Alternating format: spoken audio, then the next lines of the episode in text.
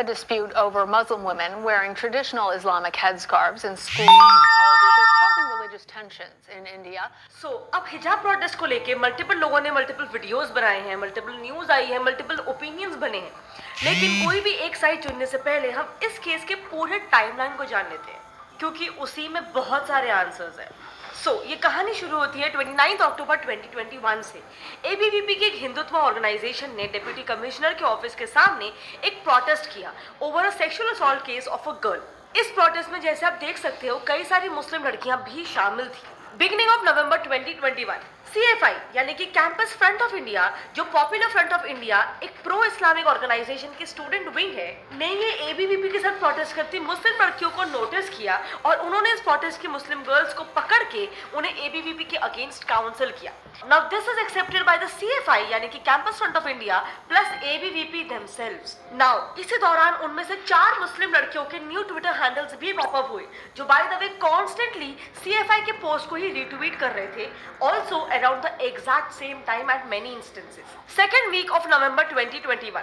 12 मुस्लिम गर्ल्स ने अपने कॉलेज में क्लासरूम्स के अंदर हिजाब पहनने का डिमांड रखना शुरू कर दिया, जिसको देख के हिंदू स्टूडेंट्स ने ऑब्जेक्ट किया नाउ थ्रू आउट नवंबर ये मामला काफ़ी ज़्यादा बॉइल हुआ एंड फाइनली दिसंबर 9 2021 को सीएफआई के मेंबर्स ने आके उन मुस्लिम गर्ल्स के कॉलेज में कंप्लेन किया उनके दो मेजर कंप्लेन्स थे। नंबर वन मुस्लिम लड़कियाँ एबीवीपी जैसे एक हिंदू ऑर्गेनाइजेशन के प्रोटेस्ट में शामिल थी, जहाँ पर कुछ हिंदू रिचुअल्स जैसे कि पूजा भी ऑर्गेनाइज थी।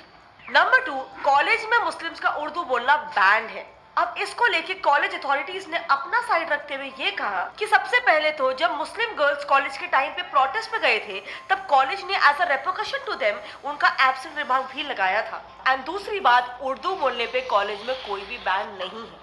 December 30, 2021, CFI and student Islamic organisation SIU जो कि स्टूडेंट विंग है ऑफ़ जमात इस्लामी हिंद कॉलेज पहुँच गए इसी डिमांड को और ज़्यादा प्रमोट करने के लिए। Now by the way Jamaat Islami Hind एक रेडिकल इस्लामिक ऑर्गेनाइजेशन है ban by the Indian government twice इनके ऊपर one of the major accusations है of being involve and funding the गास्टी 2019 Pulwama attack अब, ये था पूरा सीरीज़ ऑफ़ इवेंट्स सो अब आते हैं इसके रेपोकशन पे ये जानने से पहले, मैं आपको बताना चाहूँगी एक इंटरेस्टिंग ट्रेडिंग प्लेटफॉर्म बायनामो के बारे में। बायनामो दोनों ऐप स्टोर प्ले स्टोर में अवेलेबल है और इसमें आप अलग अलग एसेट्स में ट्रेड कर सकते हैं। जैसे कि गूगल एप्पल गोल्ड और तो और फॉरेन करेंसीज जैसे कि यूएस डॉलर्स और यूरोस वगैरह में भी आपको 90 परसेंट तक का प्रॉफिट मिल सकता है। इस प्लेटफॉर्म में आपको बस कोई भी एसेट चुनना है और ये फोकास्ट करना है कि उस एसेट की वैल्यू बढ़ेगी कि घटेगी। देखो, मैं आपको एग्ज़ाम्पल देके बताती हूँ। मैं यहाँ पर एक सात रुपए का ट्रेड अप करती हूँ कि इस एसेट की वैल्यू बढ़ेगी। और अब हल्का सा वेट करते हैं। एंड यस मेरा फोकास्ट करेक्ट निकला। अब ये अमाउंट आप अपने बैंक अकाउंट या फिर पेटीएम में सिर्फ़ और सिर्फ़ 24 घंटे के अंदर अंदर विड्रॉ कर सकते हो। अब इसका मिनिमम डिपॉजिट वैसे तो सिर्फ़ थ्री फिफ्टी रुपीज़ है, लेकिन अगर आप मेरा प्रोमो कोड यूज़ करोगे तो आपका डिपॉजिट डबल हो जाएगा। एक्चुअली इसमें आप जितना प्रैक्टिस करोगे, उतना ही आपके मनी और अर्निंग के स्किल्स बढ़ेंगे, जिससे ऑब्वियसली आपको प्रॉफिट कमाने में आसानी होगी। लेकिन हाँ फ्रेंड्स ध्यान से ट्रेड करना बिकॉज़ किसी भी ट्रेडिंग में आपके कैपिटल को रिस्क होता है। तो रुकिए क्या हो? आज ये डिस्क्रिप्शन लिंक से बाइनामो डाउनलोड करो। Because I am a Binomist I you so सबसे पहले इस पूरे मामले को हाईलाइट किया जा रहा है दो चीज़ों के बेसिस पे जिसमें से सबसे पहला इशू है gender issue that is women empowerment या फिर पेट्रियार्की के अगेंस्ट खड़ा होना। कई सारे इंटेलेक्चुअल्स इसे एक वुमेन सप्रेसिंग इशू या फिर एक सेक्सिस्ट इशू के तौर पर हाईलाइट कर रहे हैं। लेकिन द रियलिटी इज़ कि इस पूरे सिचुएशन के दौरान ना तो प्रोटेस्टिंग गर्ल्स और ना ही प्रोटेस्टिंग बॉयज़ स्कूल के अंदर अलाउड थे। कई सारे इंटेलेक्चुअल्स ये भी क्लेम कर रहे हैं कि इस पूरे इशू में मुस्लिम्स एज ए कम्युनिटी को टारगेट किया जा रहा है। एंड उन्हें इंडिया में टाइम एंड अगेन सप्रेस किया गया है। लेकिन अगेन द ट्रूथ इज़ कि ना तो वो कॉलेज में protesting and burqa wearing Muslims allowed थे और ना ही protesting and saffron shawl wearing Hindus so अब अगर ये एक सेक्सिस्ट इशू या फिर एक रिलीजियस इशू नहीं है तो क्या बचता है? वेल पॉलिटिकल इशू इस पूरे केस में कई सारे पॉलिटिकल एंगल सामने आए तो चलो अब उसकी डिटेल एनालिसिस करते हैं। लेकिन एक मिनट पॉलिटिकल एंगल जानने से पहले आई एम श्योर आपने ये कई बार सुना होगा कि इस पूरे इशू को जस्टिफाई किया जा रहा है ये बोल के कि बुरखा पहनना यानी अपने रिलीजन को जैसे चाहे वैसे प्रैक्टिस करना comes under India's fundamental rights so इसीलिए पॉलिटिकल एंगल समझने से पहले हमें इंडिया का लीगल सिस्टम का पर्सपेक्टिव जानना होगा. सो so, इंडिया में सेक्युलरिज्म ये वर्ड ही सबसे पहले लीगली कॉन्स्टिट्यूशन में ऐड हुआ फोर्टी सेकेंड अमेंडमेंट एक्ट 1976 में। एंड आज रिलीजन के प्रैक्टिस पे कई सारे आर्टिकल्स और कई सारे क्लॉजेस हैं। उसे जानते हैं। Article 14 every Indian citizen stands equal before the law article 15 prohibition of discrimination on grounds of religion race caste sex और प्लेस ऑफ़ बर्थ इन सभी चीज़ों पर स्टेट डिस्क्रिमिनेशन नहीं कर सकती अनलेस वो public order morality and health को अफेक्ट करे। So now based on these articles इसमें जो आर्ग्यूमेंट उठाया जा रहा है, वो ये है कि बुरखा या हिजाब पहनने से पब्लिक ऑर्डर मोरालिटी या हेल्थ ये चीज़ें अफेक्ट नहीं हो रही है। लेकिन wait we also have article 25 of right to freedom of religion article 25 ये कहता है कि एक इंडियन सिटीजन को पूरी फ्रीडम है कि आप अपने रिलीजन को प्रैक्टिस कर सकते हो प्रमोट कर सकते हो या फिर प्रोपोगेट भी कर सकते हो। लेकिन अगेन बिना कोई public order morality and health को ठेस पहुँचाए। लेकिन इसी आर्टिकल का clause two sub clause one कहता है कि अगर स्टेट को लगे कि ये फ्रीडम ऑफ़ रिलीजन किसी भी तरीके से स्टेट का सेक्युलरिज्म एंड उसका एक ओवरऑल सेक्युलर एनवायरनमेंट को अफेक्ट कर रहा है then the state has the authority कि वो इंटरवीन करे एंड उस पर अपने हिसाब से रेस्ट्रिक्शंस लगाए। सेकेंडली इन सभी कॉलेजेस एंड स्कूल्स में जहाँ स्टूडेंट्स प्रोटेस्ट कर रहे थे यूनिफॉर्म्स कंपलसरी थे। Now I am sure you must know uniforms का पर्पस ही होता है स्कूल्स में economy class caste and religion को लेके यूनिफॉर्मिटी मेंटेन करना सेक्युलरिज्म को मेंटेन करना। थर्डली कर्नाटका एजुकेशनल इंस्टीट्यूशंस का रूल 11 क्लियरली ये स्टेट करता है कि एजुकेशनल इंस्टीट्यूशंस अपनी मर्ज़ी से अपने स्टूडेंट्स का यूनिफॉर्म तय कर सकते हैं। एंड इसीलिए government PU college for girls जहाँ पर ये सब कुछ स्टार्ट हुआ, ने क्लियरली अपना यूनिफॉर्म मैंडेट किया था। And everybody was okay with it back then अब इसी पे ऐड करते हुए कर्नाटका गवर्नमेंट का ये कहना है कि सारी मुस्लिम girls government PU college for girls में एडमिट होने से पहले उस कॉलेज के कोड ऑफ़ कंडक्ट से अवेयर थी एंड उन्होंने उस पर एग्री भी किया था लेकिन अभी रिसेंटली ही उन्होंने ये मुद्दा उठाकर उस पर आपत्ति जताना शुरू किया है It's not a part of a uniform, but it's part of a culture. We have been following this since a very long period of time. So now followers when we have our legal basics clear अब देखते हैं कि कैसे ये पूरा issue और कुछ नहीं सिर्फ़ एक पॉलिटिकल इशू है।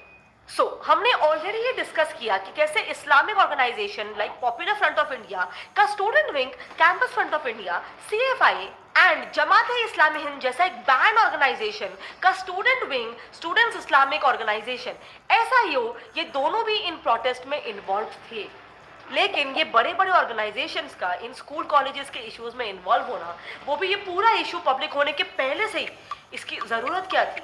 सो वेल केरला के एक जर्नलिस्ट मिस्टर बशीर जो इंडिया विजन नाम के एक न्यूज़ आउटलेट जो कि अभी बंद हो चुका है, कि एडिटोरियल हेड थे, उन्होंने एक सेंसेशनल डिस्क्लोजर किया था। मिस्टर बशीर का कहना है कि उन्हें एक बार जमात इस्लामी हिंद के secretary general T Arif Ali ने कॉल किया एक मीटिंग के लिए बुलाने के लिए। इस मीटिंग में अली ने बशीर से कहा कि उन्हें तीन फीमेल मुस्लिम रिपोर्टर्स का बिना बुरखा या हिजाब के रिपोर्टिंग करने से आपत्ति है। एंड इसे बशीर इजीली स्टॉप कर सकते हैं। बशीर ने यह भी कहा कि अराउंड द सेम टाइम उन्होंने अरीफ अली के एक लेटर को भी एक्सेस कर लिया था। जिसमें थोड़ा ध्यान से सुनना, जमात इस्लामी हिंद ने सऊदी अरेबिया के university, King Abdul Aziz university से एक्स्ट्रा फंड्स मांगे थे to promote Islamic attire in Kerala and the entire India now this is huge इसके अलावा सी एफ़ आई जैसा एक इस्लामिक ऑर्गेनाइजेशन इन लड़कियों से कनेक्टेड था, इसके भी कुछ और सबूत मिले हैं। इस हिजाब प्रोटेस्ट में इन्वॉल्व एक लड़की ने बीबीसी को अपने एक इंटरव्यू में ये क्लियरली स्टेट किया कि वो सीएफआई से लिंक नहीं थी और उसने सीएफआई को हिजाब कंट्रोवर्सी के बाद ही अप्रोच किया था। लेकिन जैसे मैंने आपको ऑलरेडी बताया कि चार लड़कियों के Twitter handles beginning of November में ही पॉप हुए थे after they were approach by CFI but but but इसके अलावा भी इन चारों भी लड़कियों ने ट्विटर ज्वाइन करके बस कॉपी पेस्ट ट्वीट्स को पोस्ट करना शुरू कर दिया था to participate in the hashtag champion of C F I on first November 2021 जो बेसिकली गवर्नमेंट की न्यू एजुकेशन पॉलिसी के अगेंस्ट था। यही एग्जैक्ट सेम चीज़ हुआ राम मंदिर इशू के टाइम कर्नाटका स्टूडेंट्स अटैक अजान को लेके कुछ बात एंड मल्टीपल ऐसे केसेस में। सो so बेसिकली उन्हें ये काम दिया था कि सी एफ़ आई के टूल किट से वर्ड्स को कॉपी पेस्ट करके अपना खुद का ट्वीट बना के उनके हैशटैग को कॉपी करके उसे प्रमोट करना ताकि उनका हैशटैग प्रोपोगेट हो सके। सो so, अब ये हुई सिर्फ़ एक साइड की बात।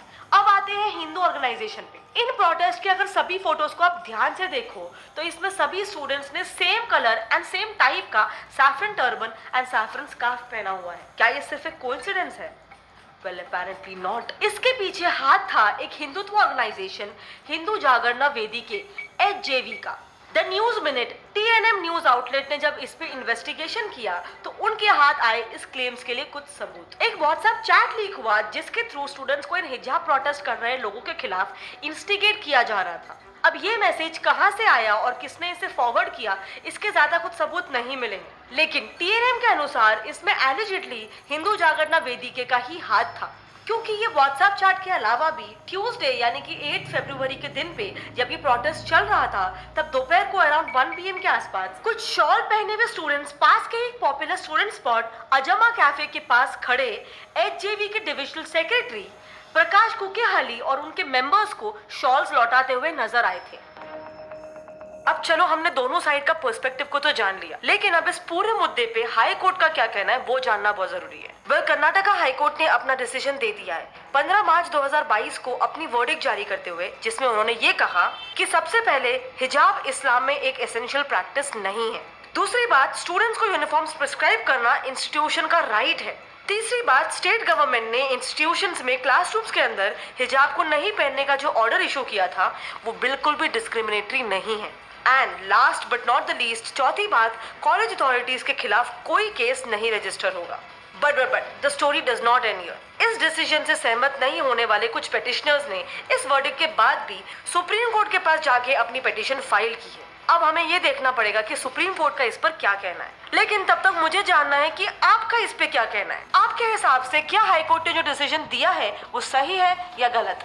एंड क्या आपको मेरा ये पूरा वीडियो एकदम वेल रिसर्च लगा? बिकॉज़ जहाँ तक मुझे याद है, आज तक मैंने कोई वीडियो नहीं देखा जिसमें इस पूरे इवेंट का एग्जैक्ट टाइमलाइन बताया गया हो। टाइमलाइन किसी भी इंसान को हेल्प करता है एक अनबायस्ड ओपिनियन जानने में बिकॉज़ उसको एग्जैक्टली मालूम पड़ता है कि कौन से दिन पे क्या इवेंट हुआ था। एंड जिसको जान के ऑब्वियसली वो अपना खुद का एक इन्फॉर्म डिसीज़न ले सकता है। इसीलिए प्लीज़ जितना हो सके इस वीडियो को अपने फ्रेंड्स फैमिली में शेयर करो। एंड अगर आपको मेरा वीडियो पसंद आया तो इसे लाइक कर दो।